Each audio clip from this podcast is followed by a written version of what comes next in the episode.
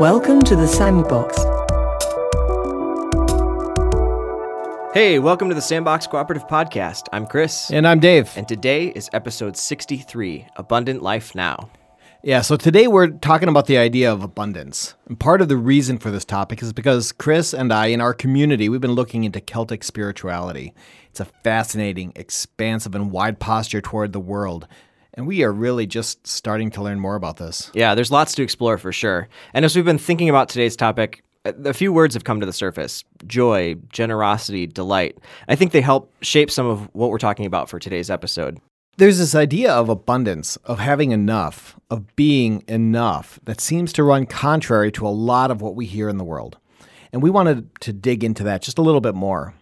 A lot of religious traditions, and especially but not exclusively Christian, teach that you are lacking somehow. You are a sinner. You are not enough. And for some, the idea that humans exist in a condition of total depravity is a pretty central tenet to their faith tradition. In other words, you are hopeless unless you get the correct information. You better get what I've got, or you're going to suffer and burn. Celtic spirituality, by contrast, teaches that you already have it. You already have it. You already have what you need. And perhaps the job of a pastor, a leader, a community is to help bring that to the forefront, to help bring your gift and strength to the fore so that you can share it abundantly rather than coming from a place of lacking or, or scarcity. Which leads me to a question, Chris. Could you imagine if we all operated from a place of sharing freely of all of the good stuff we have rather than deficiency and just taking, taking, taking? Yeah, I think about that a lot actually. I mean, I, mm. I often wonder, you know, what would it be like if our neighborhoods, our, our cities, our, our communities just would help empower people a little differently. I think we live in a, a very different place than we do now. Yeah, in a lot it of would ways. be a complete game changer, right? Yeah, but I think you know when we give reasons for not living that sort of life, when we kind of find our ways to not enter into that a little bit more. I don't think it's because we don't want to. I don't think it's because um, you know people don't want the best for others. I, I think that a lot of us actually believe that if we eventually get the right thing or get the right amount of the right thing or we get enough uh, power or get the right situation or land the right job that we'll finally be happy and when we think that so deeply it's really hard i think to imagine something different Yeah, it's like if only then Right, exactly. So I think so many of our listeners are probably familiar with the work of, of Peter Rollins. If you're not, go ahead and check out episode 18. We had a chance to talk to him. One of my favorite episodes. brilliant, Great brilliant time. dude. Uh, but anyway, so Pete wrote a book called The Divine Magician. And at the risk of totally oversimplifying, he talks about how Christianity can be seen like a magic trick with three parts. So, first is the pledge, where the magician shows you an object, and then the turn, where the object disappears. And finally, the prestige, where the object reappears. But just like a magic trick, uh, in religion, the object that reappears isn't really the same as the original object. It's sort of an illusion. He's saying a lot in this book and in this image, but in part, what he's saying is that much of religion tells us that there's this object, God, that can fix all the things that we need fixed. And so many of us go seeking that God or, or other things, looking for the right item, the right ideology, or the right understanding. But if his work is any indication, none of those things actually solve it. There isn't some external thing that you can acquire that's going to make you whole. Getting that job doesn't fix it.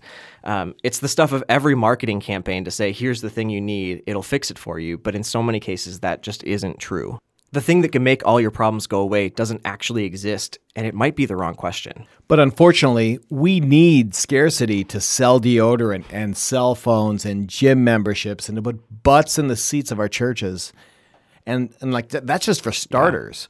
And we leverage scarcity to fund our bottom line and to perpetuate the myth that this gaping hole in your life won't be filled unless you buy what I'm selling. But the radical notion of abundance is that you know we already have what we need in terms of value and, and self-worth brings something larger and to me something more compelling to the table. Exactly, which is why I think it's helpful that we switch our perspective around a little bit. Abundance might not be about being rich and having all the stuff or even doing all the things. In fact, living a life of abundance might require giving up some things. When we were preparing for this episode, uh, and to that point, I found this article that talked a little bit about the things that you should give up to be abundant, uh, and I thought it was it was really helpful. So here's a few of them. Uh, it said you should give up your scarcity mentality. You should give up your lack of self worth. You should give up old programming, this idea that your past determines your whole future. Give up resentment, give up guilt and shame, and give up the chase for money. Wait, what? what kind of communist are you? Give up the chase for money? What's going on here? It's just such a great framing of uh, the ability to to become more abundant, to live more abundantly. It's not necessarily, again, like we've been saying, it's not necessarily more things. Um, and maybe even to, more to my point, the article ends actually by saying this: abundance is not something you can chase after; it's something you are, something you tune into. Yeah, I love that. You know, maybe it's even a, a way of life. Mm-hmm. Like, don't ask a fish how the water is. The fish would just say, what, "Water." You have weird fish. It's it's Dory, okay. Now, it, the, but the broader consumer-driven capitalist society is oriented toward what you lack. But the countercultural way of life is daring to be oriented toward being what you already are, and that's enough. The legendary author Kurt Vonnegut Jr. told a story about going to a party with his friend Joseph Heller, who is also a legendary author. He's the writer of the novel Catch 22. And they were going to a party thrown by a billionaire on Shelter Island in New York. Vonnegut said, Hey Joe, how does it make you feel that our host, only yesterday, may have made more money than your novel Catch 22 has earned in its entire history? And then Joseph Heller said, I've got something he can never have. And Vonnegut asked, What on earth could that be? And Heller answered, Enough. The knowledge that I have enough. Yeah, I love that story. And and when it comes to abundance, there's something for me also about uh, margins, about our ability to, to slow down and, and enjoy something, which I don't think you can do if you don't think you've got enough. Right. Um, I don't think we can really have a sense of abundance if everything is fast paced and and overflowing and kind of more than we can handle. I actually learned that really the hard way over the last few years that we can't do everything. Um, I'm I'm 100% a sucker for personality tests, and I know a lot of people are familiar with uh, the Strengths Finder. Um, when I've done those tests, my top strength almost always shows up as adaptability. And that's a shocking thing. We'll just, uh, all our road trips were based on this idea of adaptability. I said, hey, let's go on a road trip to San Francisco. Okay, let's do it. And two weeks later, we're, we're in San There we Francisco. were. We were there, and because we just dropped everything and went because you are completely adaptable and you made up for my lack of adaptability. Yeah, I mean, I didn't really have much else going on, I guess, or something. Yeah. Uh, anyway, you know, un- unfortunately for me, that means I often get distracted by the next shiny thing, and I definitely have a tendency to bite off more than I can chew. Um, just last year, and we've talked about this. Last year, I found myself working a full time job, running a small music venue with some friends, uh, three shows a week, helping do digital media for a local soccer team, and a handful of other things. And I loved every bit of that, but in combination, it really was just too much. Yeah, you know, you you were just telling me about a blog post that you saw something about this, right? I mean, this we were just talking about that yesterday. Yeah. So, uh, have you seen the the meme "All the Things"? It's like a cartoon character. She's like holding a broom. Right, right. Yeah. Um, so that's from the blog Hyperbole and a Half. Um, and there's this this one where the author Allie Brosh she talks about never being an adult because she could only handle like basically a certain amount of runs, responsibility before everything comes crashing down. Uh huh. Yeah, that's how I feel like a lot of the time. I'm gonna find a link to that and, and I'll throw it in the show notes for you. But anyway, all of the stuff that I was doing last year, it got me thinking about this idea that an abundant life might actually be a simpler one. I kept finding myself doing so many things that I wasn't actually doing any of them well Right, at all. Mi- mile wide and an inch deep. right? Exactly. And and so I, I think with that in mind, it is actually possible to fill your life with too many good things. And that was certainly true for me of where I spent my time, you know, last year and the last couple of years in a lot of ways. But um, it can also be true of stuff. Our friend and Sandbox guest, Mark Scandrette, often talks about an experiment he did a few years ago. He invited friends and acquaintances to do an experiment where they would sell or give away half of their possessions and donate the profits to global poverty relief. He called the project Have Two, Give One. It was based on passages out of the Bible where it says, Sell your possessions and give it to the poor. And another one that says, Anyone who has two shirts would share with one who has none, and anyone who has food would do the same. Anyway, about 30 people signed up for this experiment, divesting of music, clothes, household items, jewelry, bikes, stuff that was collecting dust and was now feeding people, literally feeding people. Thousands of dollars were redirected and community was grown and fostered. Not only did the people who received the money and donations experience abundance, just as profoundly, those who participated in the experiment were transformed too. Some got out of debt, others reconciled with their families. Some overcame addictions, and, and many experienced a greater sense of identity and peace. Mark writes about the many firsts in these experiments sharing a meal with a homeless person, writing a poem, telling another person about a deep wound. Abundance, it takes many forms and is experienced in its fullest, not just by the one receiving, but oftentimes in the person who is giving. Yeah, I love Mark's insight into these ideas. I, those books have just been been super helpful. Um, as you were as you're talking though, it reminded me of this group I discovered in Ashland, Oregon. Uh, they created what they called an abundance swap, and so it was this sort of kind of alternative to Black Friday shopping, where people would bring really good quality items from their house, but that they didn't need anymore, and give them away. Um, and then while they were there, they could also maybe take something and they could use it for themselves, or they could give it away as a gift instead of instead of purchasing something. And um, just a really cool thing. And I, I, love what their website said too. Um, they said, don't just drop your stuff off. Bring the present of your presence. Stick around to visit. Tell a story or two about what you brought to the person who wants it, which I just think is mm-hmm. kind of a cool framing of of how you might offer those things up. But you know, people like that, people are all are doing creative things like that all over the place. Yeah, I really like that idea. Bring the present of your presence. How often are we sitting with somebody and we're just a million miles away. And this is just an intentionality toward being community being with one another and that that's a gift in, in and of mm-hmm. itself. Mm-hmm. yeah absolutely. Um, and for me a lot of this like when it comes to the stuff of, of some of this idea of abundance you know it hits pretty close to home. And it's something that uh, my wife and i have been practicing quite a bit. I, I like to think of us as aspiring minimalists. Um, aspiring minimalists. I love that. Yeah. Anyway so we have a house that's uh, much bigger than the two of us need because we love hosting others. Um, we often have friends over to our place. Um, we have people stay with us as they're traveling through town, those sorts of things. But um, we've also been doing some serious cleaning. Get, we're getting rid of stuff that we don't need because it's really easy to fill up a house with stuff. Bigger barn, more hay, right? Yeah, yeah. So this weekend, um, you know, just like over the last couple days, uh, I spent a ton of time cleaning out our garage. We've lived in this house for about five years now. Um, it's the one part of a house that has never really been cleaned out. Like from the time that we moved in, we just kind sure. of kept accumulating. Uh, and a few years ago, before my grandpa passed away, he gave me a, a, ton of tools and other things that inevitably will live in the garage. Uh, we hadn't gotten around to, to organizing anything, and it actually got so bad that we literally could not find a screwdriver. I'm, I'm, not kidding about that. I, it was probably the third to last box that I opened up that had screwdrivers in it. It wow, was ridiculous. Wow. I, I, I just find those at the local bar. uh, yeah, the other kind. But anyway, so when we went through all this stuff this weekend, though, it reminded me of some really great memories of my of my grandpa and actually of my whole family.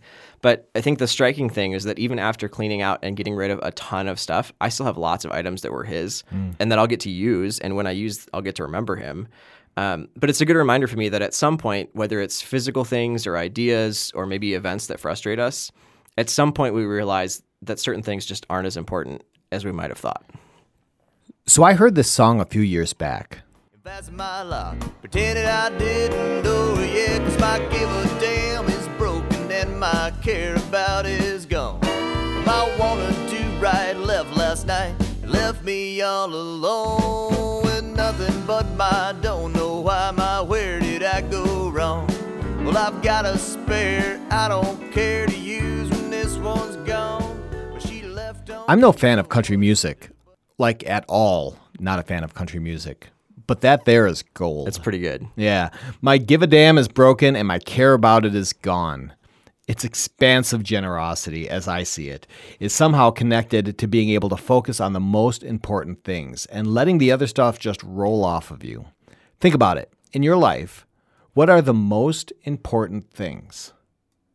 Family, friends, kids, community, whatever. You fill in the blank. What are the most important things?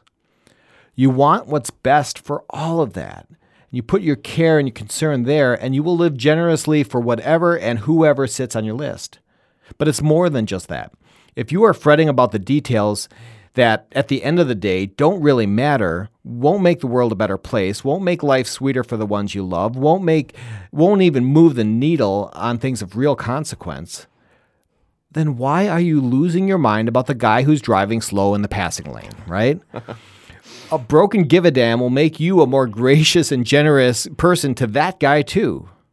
Don't sweat the petty things, don't pet the sweaty things, and maybe a broken give a damn can crack open a more generous view of the universe. You know, I've been behind that guy driving slow. I've also been that guy, but I've been behind that guy driving slow on good days and bad days. And on a good day, you know, maybe the weather is nice outside like today. I'm listening to some great music, enjoying mm-hmm. life. I tend not to care all that much.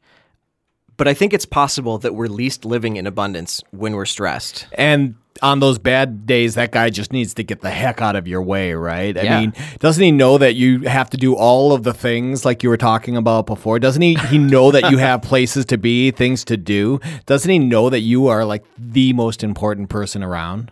So, so I don't think we've talked about the Enneagram on this podcast much. Oh, but, way to uh, change the subject. but I'm a five, and for fives, everything is a problem to be solved. So we work on a problem until we solve it, or until we realize it can't be solved, and finally move on. Which I'm always moving on because I'm a seven and I'm chasing all of the shiny things. Yeah, the seven is a little bit like my adaptability and strengths finder. There's always a new exciting. And that gets us in trouble every time. You're Between the two of you're, us. You're adaptable, and I'm chasing shiny things, and now we're really in trouble. Oh yeah, it can it can be dangerous. But for me, being a five is why like every time somebody asks me if something's possible on a computer or they don't know how to do something, if I don't immediately know, I will do Google search after Google search looking for a way to do it. Um, and it, I mean, at its best, it actually helps me come up with some creative solutions where other people get stuck. Sure, But it's got its downsides sometimes. Stuck? I don't even know what that is. I, I start to feel a little stuck. I just go to the next thing. I'm out of here. Yeah. That's Um, because I am a seven. That's true. That's true. um, but for me, being a five means I can live in my head a bit too much. And so when I'm there, I can be super serious and laser focused, and I place way too much control on the outcome. I'm way too concerned about that guy driving slow in front of me. Um, and so for me, living more abundantly means to actually give up some of that control uh, and realize in the grand scheme of things, there's a lot that doesn't matter. So for me, a, a posture of abundance helps kind of straighten out and provide a bit more balance between kind of finding solutions and, and figuring out when to move on. I think it helps me place the right amount of importance on the things around me. Yeah, you know, and if we practice an abundant way of being and we care less about the trivial things, we might just have the ability to care about the stuff that really matters, that actually matters, the stuff that affects the lives of our neighbors. If we believe that we can live abundantly now, today, you know, what might that mean for our community? Right. It's a great question. I mean, what what skills do you have? What things do you have that you could share? What insights do you have for the problem that's in front of us? I mean, the reality is that if we're thinking abundantly, that we should see that there are likely things we have that others need. Um, and I think when we see that we have enough, it's a lot easier to ask questions about how we can provide for those needs. Um, I remember a few years ago uh, during the last presidential cycle, I was watching one of the Republican debates. I think it was uh, maybe right before the primaries. I think it was maybe the New Hampshire debate. But I was struck by something that that John Kasich said uh, because it was the first time that I had heard someone frame the kind of the question so plainly.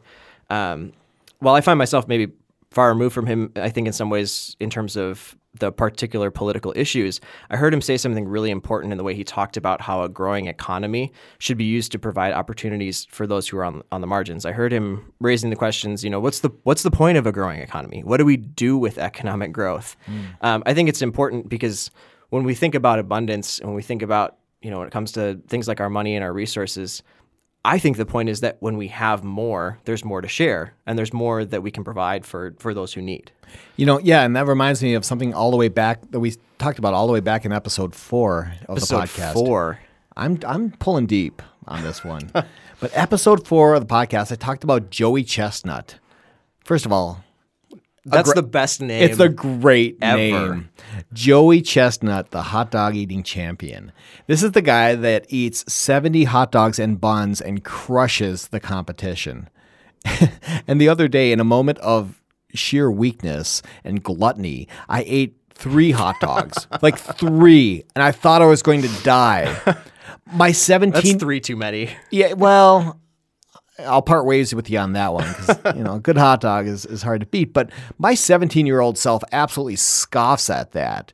But this guy, he ate 70 hot dogs and buns all by himself. So gross.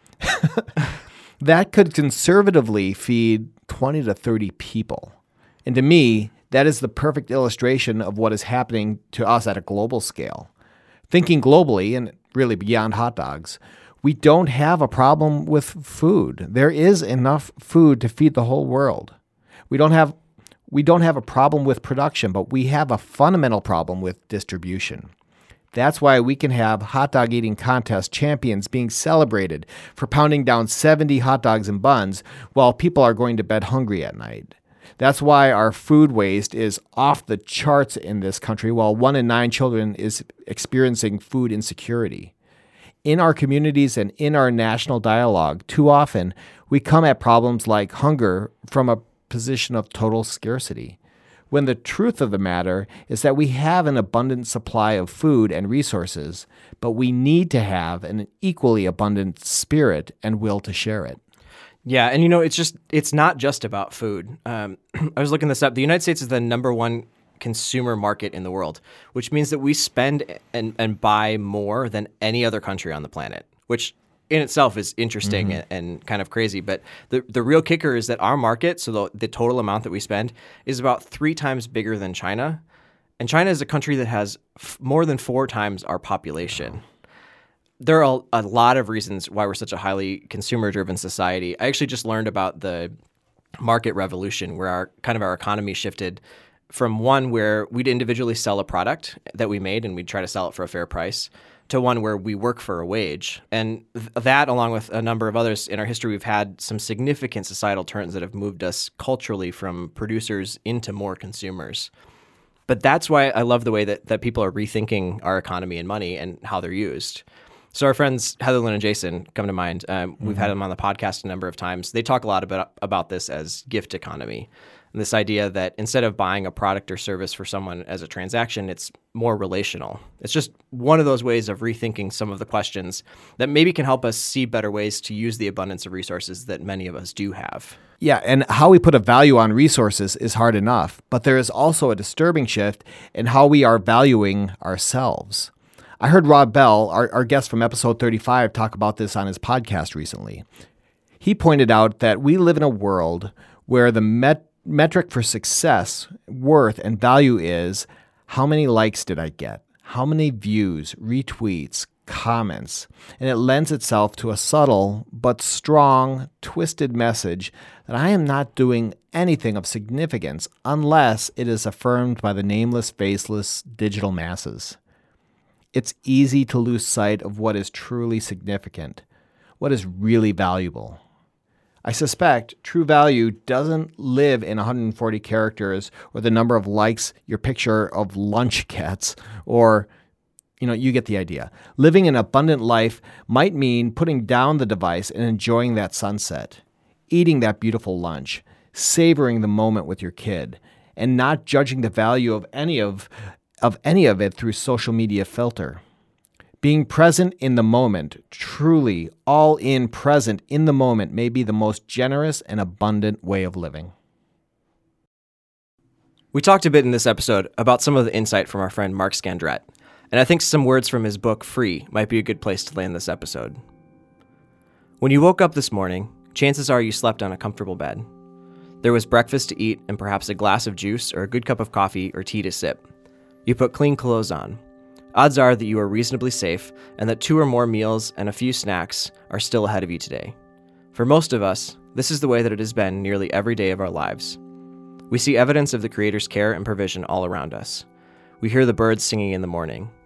The sun rises, rain falls to water the earth, and year after year, plants grow that provide oxygen and food for our bodies, and not just calories, but tasty morsels that excite the palate.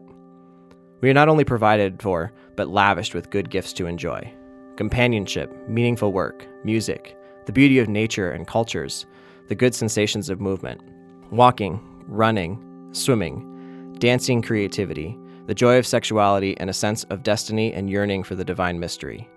Life itself, every day, is a gift that ancient voices described as the breath of God. There is something enchanting, sacred, and deeply good about being alive, if we'll only pause to breathe, look, and see. We embrace the abundance of life by learning to practice gratitude and trust.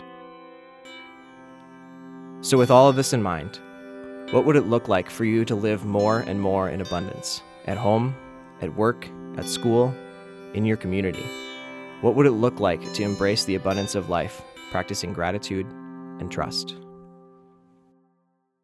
Thanks for joining us for this episode of the Sandbox Cooperative Podcast.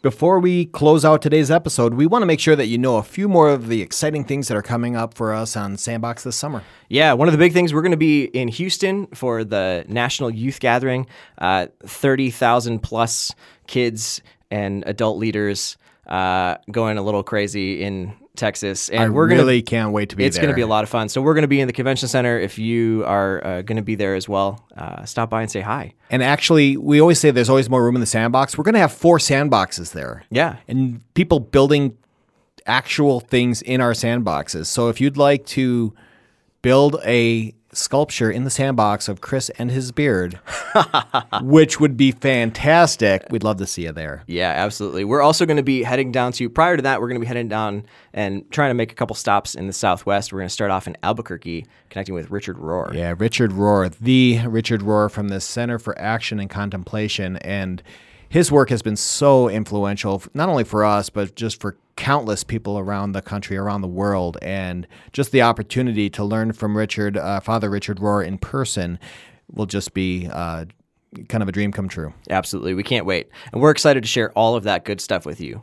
So thanks for listening today. And if you want to stay up to date with all the things that are going on in the sandbox and join us in this conversation, you can follow us on Facebook and Twitter or sign up for our mailing list at sandboxcooperative.com. We'd love to hear from you. So let us know what you think about the podcast. And if you'd like, rate and review us on iTunes and anywhere else you're finding the podcast.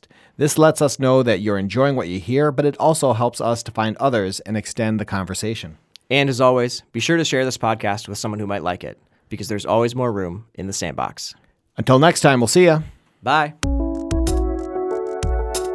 Please watch your step as you exit the sandbox.